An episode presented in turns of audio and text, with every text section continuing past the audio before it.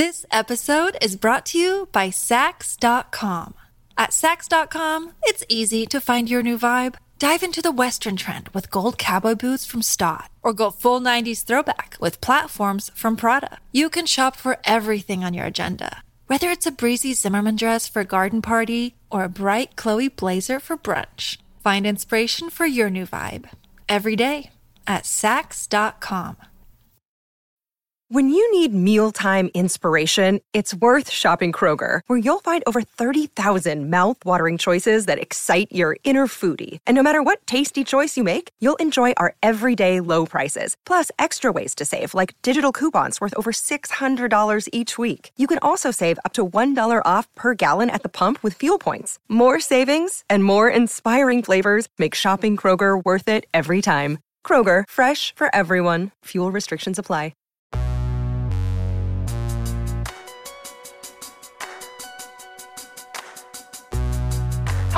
I'm Gina Birch, and this is the LSQ podcast.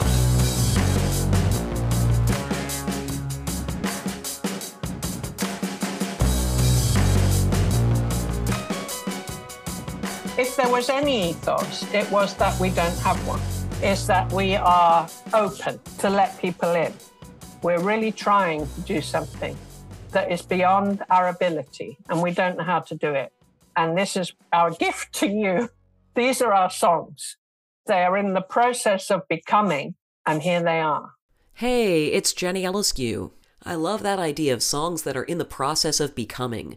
That was Gina Birch talking about the early days of her old band, The Raincoats. In the late 70s, The Raincoats helped define the sound of UK post punk and were among the first female bands to do so. And in episode 85 of the LSQ podcast, Gina talks about life before, during, and after the Raincoats, and especially about her debut solo album, I Play My Bass Loud, It's Awesome, and it's out this week in late February of 2023, thanks to Jack White's Third Man Records. And we began by talking about, well, why it took so long for her to make a solo album. Let's get into it.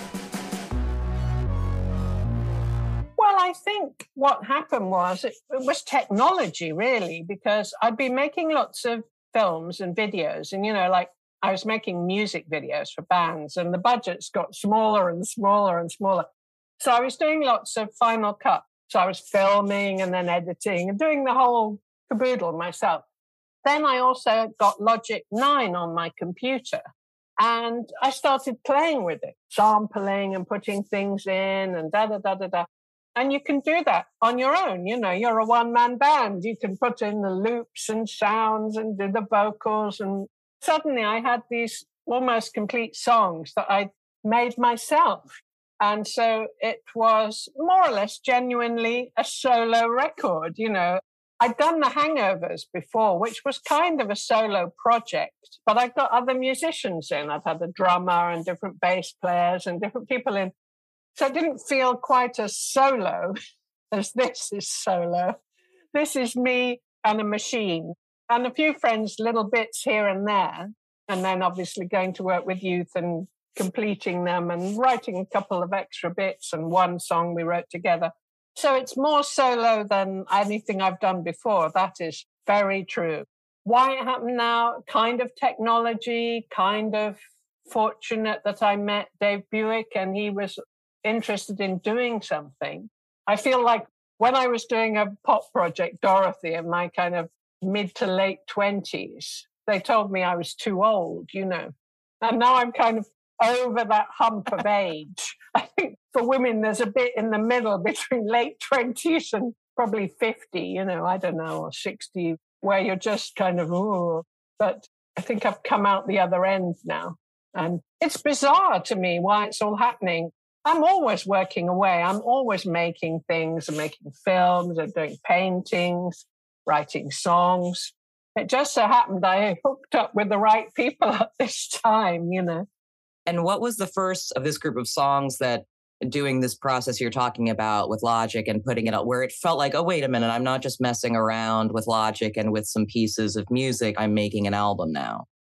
Well, I never knew really that I was making an album, but Let's Go Crazy was an early one. You know, I put a long kind of in that bass line that, you know, I, I'd written different bits of tunes. And then I was playing with like vocal effects and auto tune. Then I did some mad guitar, smashing the guitar on it and, and stilettos. You know, they were just things like I would start them and then they'd be in the computer for a while and then I'd come back to them. And it was like I was speaking to them. I'd come back and I'd, I'd have a phrase that I wanted to interject into the song, you know, like, let's go crazy, let's go crazy. Or, uh, you know, do you like those shoes? So there were little phrases that I was like, I'm going to ask you a question. this song that I have kind of given life to is now kind of talking back to me and holding its own, and I'm having a conversation with it.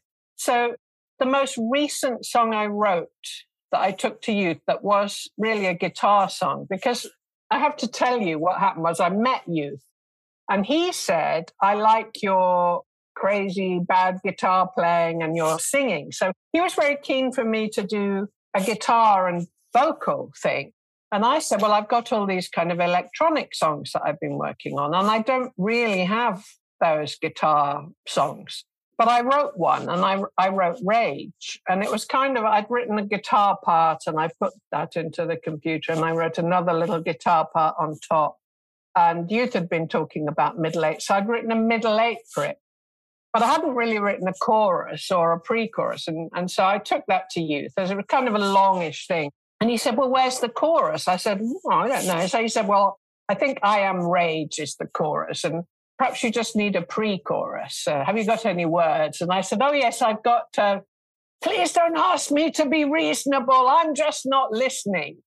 And then we put that in. And then suddenly we had this kind of song, pop song kind of thing. I was like, Whoa, that's really strange. But he's used to that, you see. He's used to kind of forming things, cutting things down, kind of making it simple, cut to the chase kind of thing. Me, I'd have put another section in that I didn't really know where it was going, and then another section. And in a way, that's kind of more the raincoats that we kind of were a bit anti, you know, verse, chorus, middle eight, pre chorus, you know, all that stuff. We kind of dropped the formula. We were like, no, we don't want to know that formula. So it was interesting working with youth because suddenly it was like he kind of simplified a process that I'd been turning my back on. And it was kind of fun. You know, it was a bit of a revelation to me. it's like discovering a knife and fork or something. Yeah, yeah, no, because the structure, the structure makes does make things easier, right? In a way where you're like, okay, I've got a pre, sure, I need a pre-chorus. I've got a pre-chorus. it's nothing so mysterious at a certain point. We were like, we don't want to know the structure. We want to make something of our own. That was what our thinking was. We knew that we could easily fall into it if we wanted to, because I mean, half the time you know, you've got three or four chords in the verse, you've got a couple of chords in the pre chorus, one, maybe two different ones in the chorus. You know, it's not rocket science, to be honest. It's quite a simple process. Maybe, I mean, people may say, oh, you're talking rubbish, but I'm not sure. You know, if you look at the chords of songs, and now it's so easy, you know, you go on the internet and you can find every damn chord and then diagrams for it and it's all there laid out in front of you. You just need a few different words and a few different melodies. so let's go back to the beginning. Tell me about when you first remember, like as a kid, feeling creativity appeal to you. Oh, well, I was always quite scared because people would say, use your imagination. And I think, where is my imagination? I didn't know where to locate it. I didn't really know what they meant. So I was quite worried that the fairies at birth hadn't given me an imagination. Some people seem to have one. They'd have a mysterious friend or they could visualize something. That wasn't my thing. I couldn't. I didn't. And I didn't really know what it was. I used to like singing and I used to like drawing. And there were two things I liked and I was quite good at. So maybe that's it. I think I thought the imagination was something more magical, you know, because you know you re- you know you're all about fairies and Father Christmas and, you know, all this kind of wild fantasy stuff that you're fed. But I didn't go off on another one with my own thing. I think I was probably fairly grounded in a way. So I would just, I, I like singing melodies and I like drawing. And that was a kid. And then. And what would you have been singing? Like, what did you like to sing? What was the music that appealed to you at that point? Oh, well, when I was a kid, it was musicals. you know, it would be something from The Sound of Music or My Fair Lady or we had this thing called two way family favorites on the radio. So there were all these kind of hits like The Laughing Policeman or How Much Is That Doggy in the Window or all those kind of sing along songs that kids would sing in those days. And then, you know, eventually we got a, a little record player and it would be, you know, a lot of the Ronettes type things and, you know, Be My Baby and the, the Phil Spector sound and then the Beatles, obviously, and you know that kind of thing. When did you start to get sucked in to music, to caring about music? Well, I think I always liked tunes and melody, but I wasn't even like a big hardcore Bowie fan or Rolling Stones or anything. And, you know, I heard the Velvet Underground. I liked them. My brother had records that kind of got me sucked in a bit. Melanie, I loved Melanie. And he also had Bob Marley and Bob Dylan, you know, those things that kind of boys at university bring home and their kid sister kind of hears them through the wall and then borrows the records, you know. My brother had the Catch a Fire Bob Marley album, which has a cigarette lighter for the cover. And so I think Bob Marley had come to the UK and he was kind of slightly tarted up a bit to be slightly more acceptable and marketed to the British public. So this lighter album was very good. So yeah, I remember going to art school, and uh, when I was on foundation, I'd be bobbing around singing "Get up, stand up, stand up for your rights." And my friend Alex was like, "What are you on about?"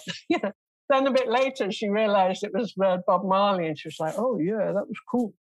This episode is brought to you by Saks.com. At Saks.com, it's easy to find your new vibe. Dive into the Western trend with gold cowboy boots from Staud, or go full 90s throwback with platforms from Prada. You can shop for everything on your agenda, whether it's a breezy Zimmermann dress for a garden party or a bright Chloe blazer for brunch. Find inspiration for your new vibe every day at Saks.com. Look, Bumble knows you're exhausted by dating. All the must not take yourself too seriously and 6 1 since that matters. And what do I even say other than hey? well, that's why they're introducing an all new Bumble with exciting features to make compatibility easier, starting the chat better, and dating safer. They've changed, so you don't have to. Download the new Bumble now. and how did it start to translate into the desire to have your own band and, and to make music yourself? Well, that was a bit like the surprise that I'm having now of finding that I'm making my first solo record at my age and having my first big solo painting show. It came upon me completely out of the blue. I had moved to London and punk was just happening. And where I moved to in West London, in Notting Hill, I was at a kind of part of a center of it. It was near Rough Trade, and I was living next door to Richard, who'd been in the 101ers with Joe Strummer. And he was married to Esperanza, who was Palmolive's sister. Now, Palmolive started the Slits. I'd been going to see lots of bands, you know, I'd seen the Sex Pistols, the Clash. I was a big, big fan of that. But it felt like punk was something really special. And I was, you know, 18 and it was my thing, you know, I, I could feel it was my thing. But I was still, I was a fan. I was a girl and I would just be, you know, I'd have sugar in my hair and my mohair jumpers and my skinny jeans and my big feet. And, you know, it was just like I was there, you know, at the Roxy all the time. And I saw a couple of girls up on stage, but never a whole band. And it was only when I saw the slits a little later that I realized that it was like someone broke this barrier in front of me. It suddenly smashed or fell down. And it was like, girls can do it too. Oh my God. And it was like this ridiculous revelation that seems so absurd now. But prior to that, it hadn't felt like it was possible. You know, the boys, you only needed three chords and you could write a song. Well, it didn't say, girls, you only need three chords and you can write a song. But suddenly it was, it was girls, you can do it too. And it was very shocking. It was very shocking. And it was even more shocking that it hadn't been evident before. You know, it's just like those kids you suddenly see, or they can suddenly have glasses they can see in color, or like the Wizard of Oz or something, turning to full color. It was magical. I thought, I really would like to be there on that stage with them. That is fantastic. I couldn't play an instrument. I couldn't sing. I mean, I could sing along, but I had nothing really to recommend me to be in a band except my enthusiasm. And in a way, that's what I realized was happening to no end of people in that punk scene. You know, a lot of people didn't have any skills, but they did it anyway. A lot of people did have a lot of skills, and I felt they were they were fakers because they knew too much. kind of crazy. You couldn't win in my book, obviously. So it was the time where not to be able to do something, but the desire to do it it was an extraordinary momentum or something. There was this thing pushing you, you know, I've never had a record label, but I'm going to have one now, or I've never had a band, or I'm going to do it now. And it felt like there was this energy in the air for people who couldn't do things to give it a crack. And it wasn't like it wasn't in an art school situation. It was real life. And that was what was bizarre because, you know, we, we were squatters we were living in houses that we didn't have to pay rent on. We got a little bit of money from the government. And suddenly there was all this energy and creativity around. I mean, it was bizarre. What's not to like? At a certain point, did you feel like, though, you opened a portal? I mean, you had the enthusiasm and you couldn't play yet, but then there you were doing it and the actual musicality of it. Did that start to, or you're like, yeah, I'm going to play this fucking bass. I'm going to play the shit out of this bass. Here we go. Well, I suppose, you know, someone taught me how to tune it. Then I had to learn. I didn't learn scales or anything.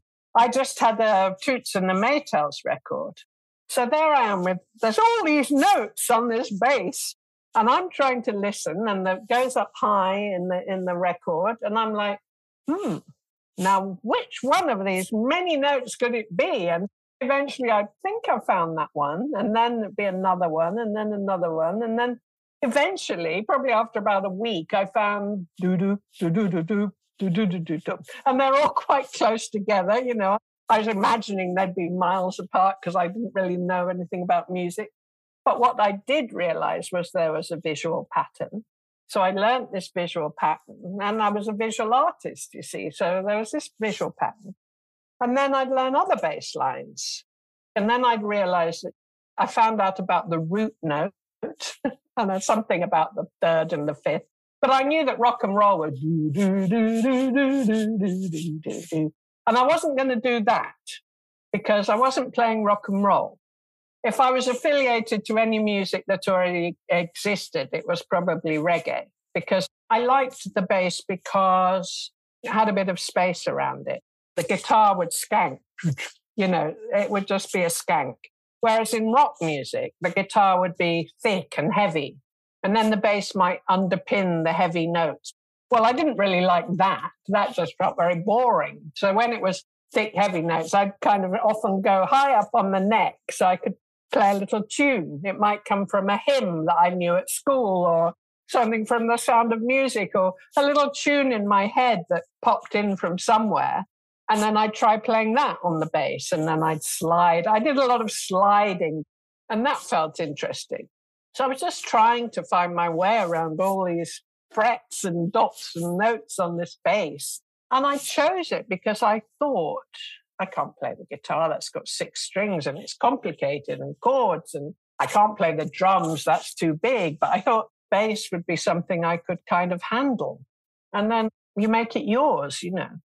as the you started getting to a place where the Raincoats had songs and you were going to start playing shows and that sort of thing, what was the sort of ethos that you had about what the band was? Tell you the truth, we played our first gig after only a few weeks of being together. I could not play. I could do something, but I wouldn't call it really playing. I, would made a few tunes, but when you're standing in front of people, you forget the, the notes. you know, there was no ethos. I mean, I think if there was any ethos, it was that we don't have one, is that we are open. We kind of open to let people in. Here we are doing something.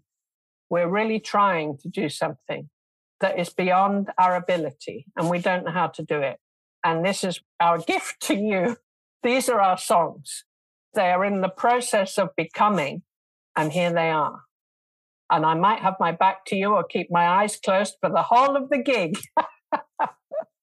it must have been interesting. You know, you talk about like this revelation that girls could have bands too and play. How was that met among audiences of, I'm guessing, still kind of mostly dudes at that point? I mean, like, how did young men react to the slits and the raincoats and, and as there started to be more girls and bands? I think they accepted the slits a bit more than us because, you know, like Viv really kind of was very appealing to boys. However much she says she wore some things, uh, she was very appealing to boys.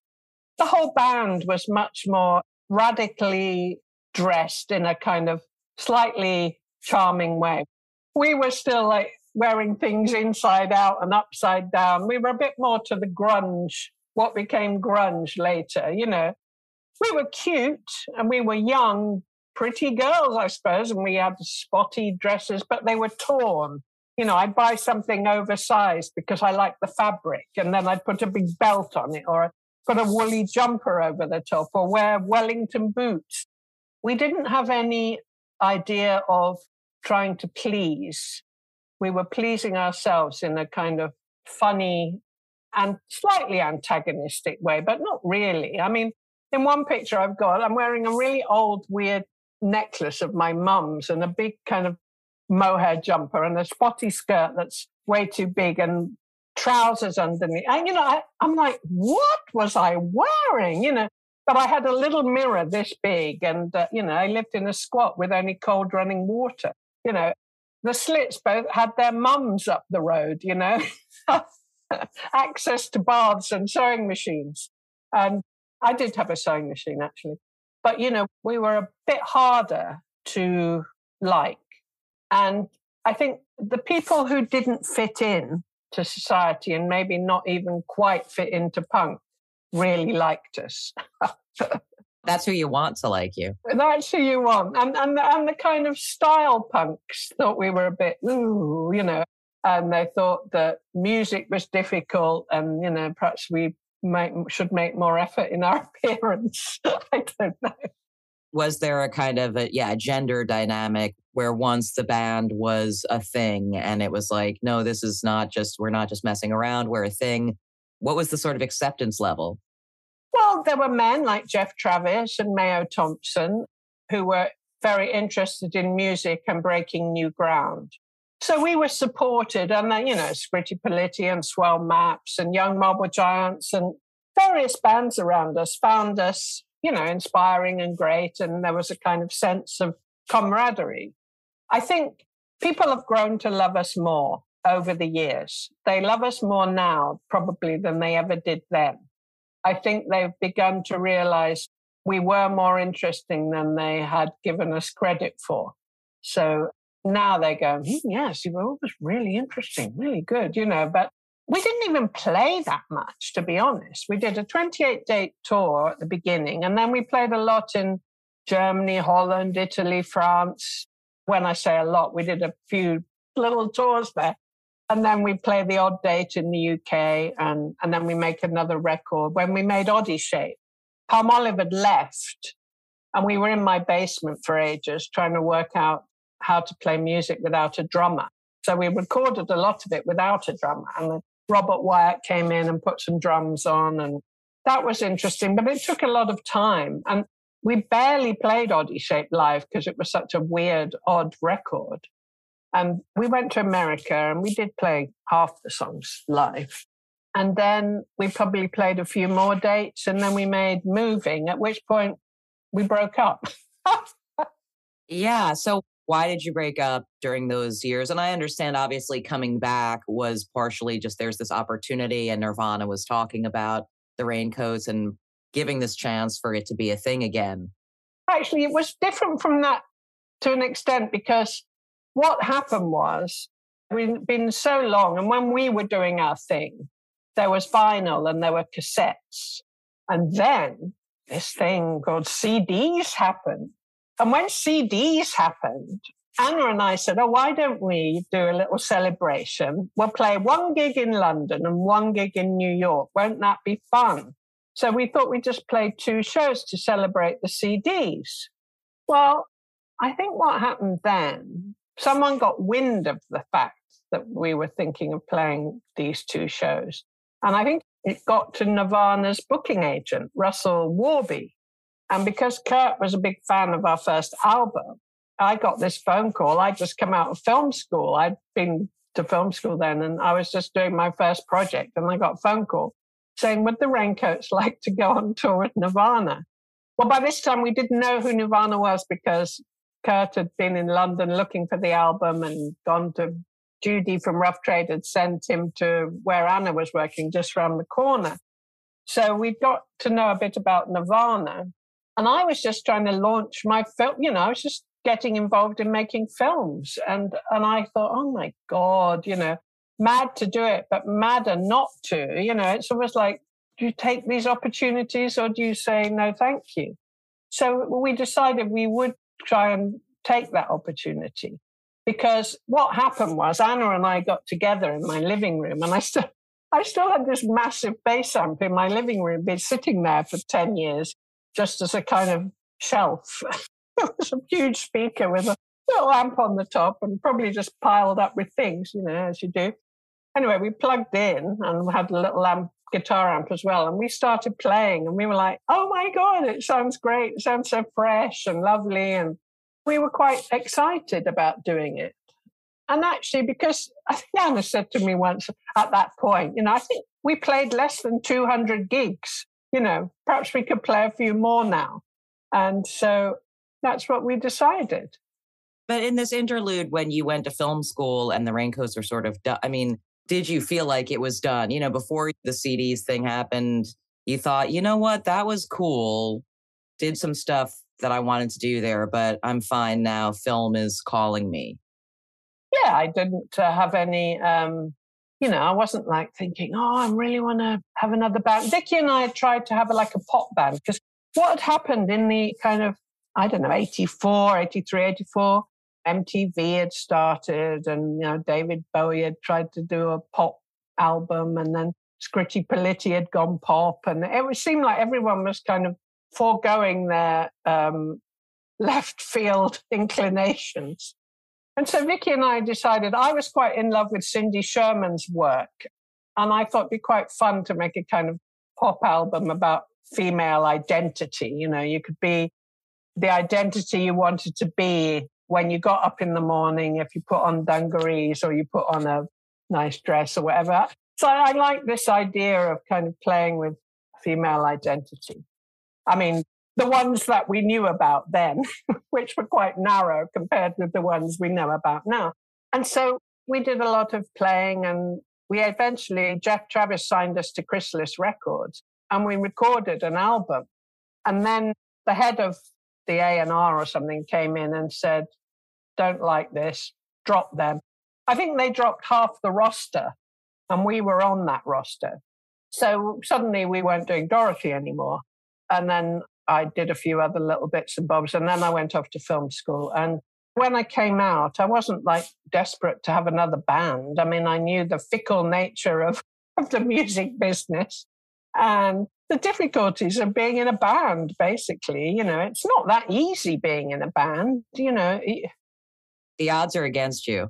Well, you know, in a way, the thing that made Anna and I great together was our differences. She was kind of bit older. She was a bit darker in what's the word? Personality. She was kind of, um, and I was kind of more jokey and on the surface and bubbly and melodic and childish.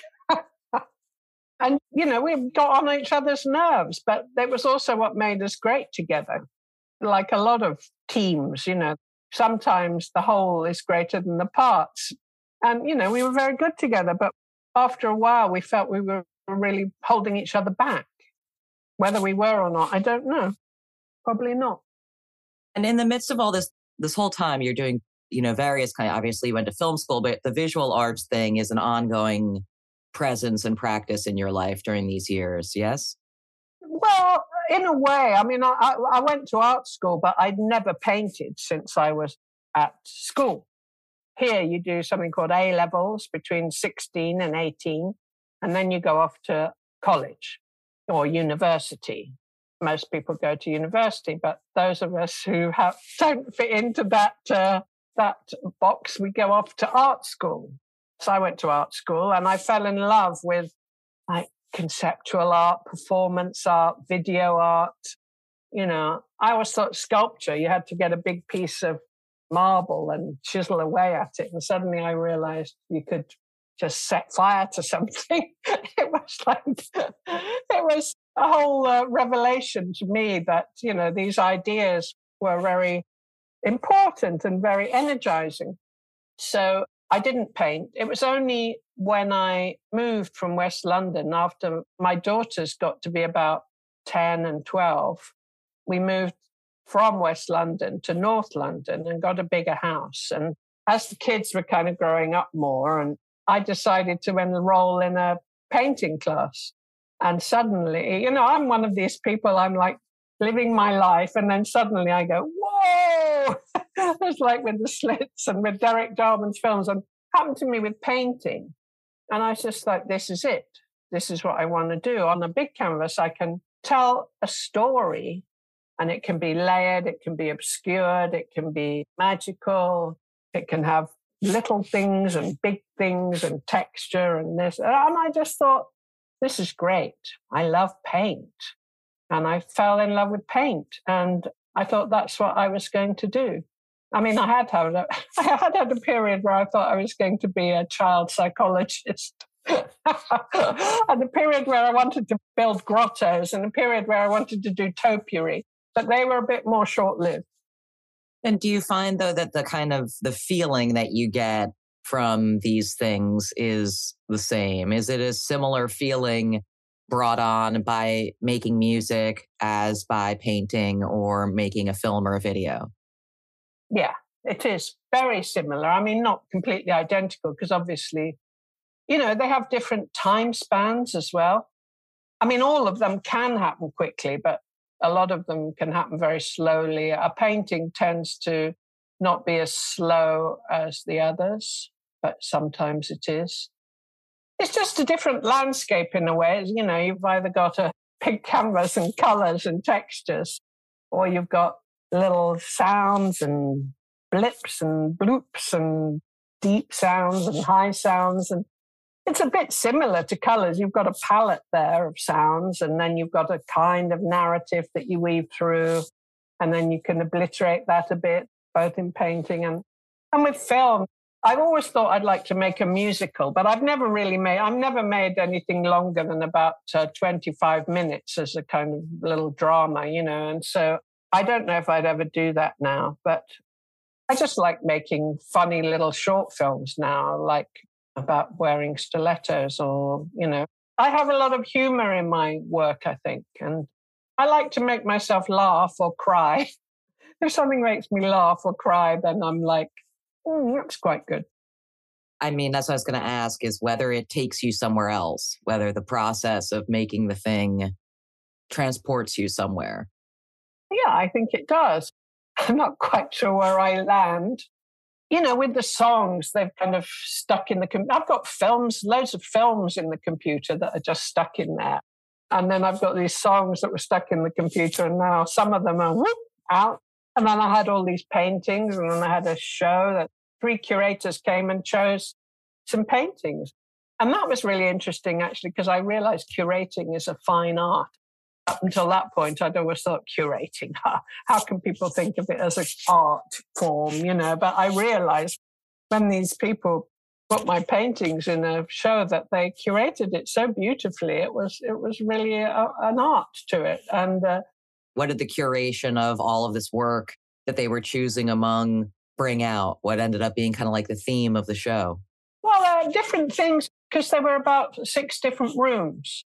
So, like the first room was I had these big scrolls, which were kind of colorful drawings of my squat, and in there were some records and record player. And then in the next room, there were these big paintings, one of which was like the cover for the record, only it's a bit bigger. It's got the whole face. It was about me living when I first came to London. And then there was one about me knitting backstage. And then there was one about me with my first heroin addict boyfriend when I was like 50. I don't know, just the way the paintings spoke to each other in, in each room.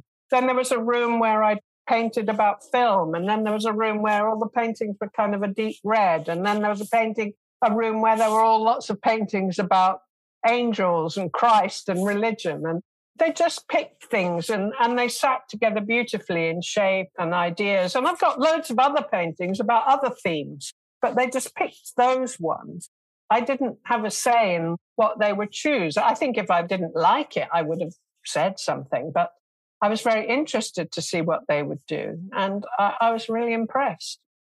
It's interesting because I feel like there's a parallel between this process you're describing and working with youth on the album of like the collaboration thing or just like being reminded that sometimes some other fresh opinion or like zoomed out perspective of what you're doing can propel you forward in a way that you might not have done on your own.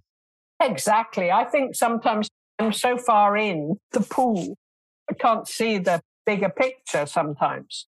So I think you're absolutely right it's been very helpful for me to have those people kind of curating both the music and the painting. Do you think that that's going to change sort of in the near future going forward? Like, is this kind of sparked the idea of, okay, now that I see what that show was, I can picture what the next solo exhibit might be or not? No, she's shaking her head. no, I don't really want to. I, you know, I quite like not being so prescribed. I feel then I'm kind of putting something on top of it. And I just want to respond to each thing. I like the freedom. You know, like the last painting, I did a painting because when I was a baby, I had three blood transfusions. And in my left thigh, I had a big scar where they've done the blood transfusions on a day old baby. Well, last year, I had a melanoma on my leg, and they told me I had to take out a lymph node and they were going to make a big scar in my right groin. And I just laughed and I said, Oh, that's so hilarious because now I'm going to be symmetrical with my scars. I was going to have an extra one on my leg and I'd had other scars from other things. But I, yeah, it made me laugh. And because it made me laugh, I thought, I'm going to make a painting, which is going to be a naked self portrait of me with all my scars. Because, you know, it's like this whole idea of all these naked women and their beautiful soft breasts and their gorgeous round bellies and their lovely skin. And I thought I'd like to make a picture of myself. Not quite medical, but it would be an okay picture of me naked standing there. And I would kind of highlight the scars a bit more than they're actually visible. And I just found it really fun to do and great to make. And, and also that acceptance of oneself. I mean, I remember as a young teenager, because I had this blood transfusion in my leg, I got a few little tiny veins in my left thigh. And I remember being so humiliated about it when I was like 13, 14. People are wearing swimming costumes, you know, and I'd be like, oh my God. And I just thought, it's such a shame how we beat ourselves up for things that actually are part of the beauty of life, really. And so that was my acceptance moment. I mean, I'm not, I wasn't not accepting of myself, but I thought the humor aspect of the symmetrical scars made me want to make the painting. When does your tour? You're you're doing dates over there in the UK, yes, coming up. Yes, I've got a couple of nights. One at the Blue Basement at Third Man, and then one at Rough Trade East. There, just as the album is launched. And then I've got only five dates towards the end of March in Brighton, London, Glasgow, Dublin, and Leeds. And then, you know, I think I will be invited to do some festivals because actually I'm a, I'm a new girl on the block, really. I mean, promoters are having a hard time at the moment anyway, and no one knows if how many tickets I'd sell. You know, at least if it if it's the raincoats, they can estimate that I probably sell this many tickets, or you know. But with just me, they don't know. Well, I'm getting radio play and stuff, so that's cool. Might you come to North America as well? I'm hoping so. I think it'll probably be early autumn. After these dates, I've got some paintings I've got to do and bits of film, but I'm, you know, I'm always ready just to pick up the guitar and head off. So I've got a little band. There's two other women. We've kind of unpacked the record and we're putting it back together with the three of us with bits of machinery and we've got three basses at one point and two guitars and a bass at another point I was going to have films, but I think I've just drive myself insane at this point until we have a little bit more of an input to have another person, you know, who might do that. But you're excited about it all. I'm sensing. yes, I'm really excited. It's like, you know, it's still, I'm just waiting to wake up, you know. It just shouldn't happen to me at this point in my life. so I'm really, you know, I'm like, I'm really, really thrilled. It's great. And the Raincoats, actually, we're playing next week at the White Cube Gallery. I don't know if you know the White Cube Gallery, but it's the most massive Jopling. Uh, I want to say it's not Janis, Jay Jopling. Jay Jopling has this White Cube, and you know, Tracey Emin was his first person and all that, but he has really big artists and uh, an artist and his wife that we worked a lot with in Dusseldorf and Cologne is called Imi Knoebel and he's got a massive show in White Cube, and they've asked us to perform there at the opening. So we're going to just play the first album and a couple of other songs next week, and so that's amazing. It's like it's all go. Incredible. I'm so glad to meet you, Gina. Thank you so much for meeting up with me to do this. Well, thank you for having me. It's the pleasure's all mine. Well, thanks again to Gina Birch for that awesome conversation, and I do hope she will get in some US dates later this year. I'll keep you posted. And thank you for listening. The next episode is with Son Lux, and they're nominated for a couple of Academy Awards for their music for the film Everything Everywhere All at Once. And if you have questions or feedback, you can reach me on Twitter and Instagram at JennyEliscu. Talk to you next time.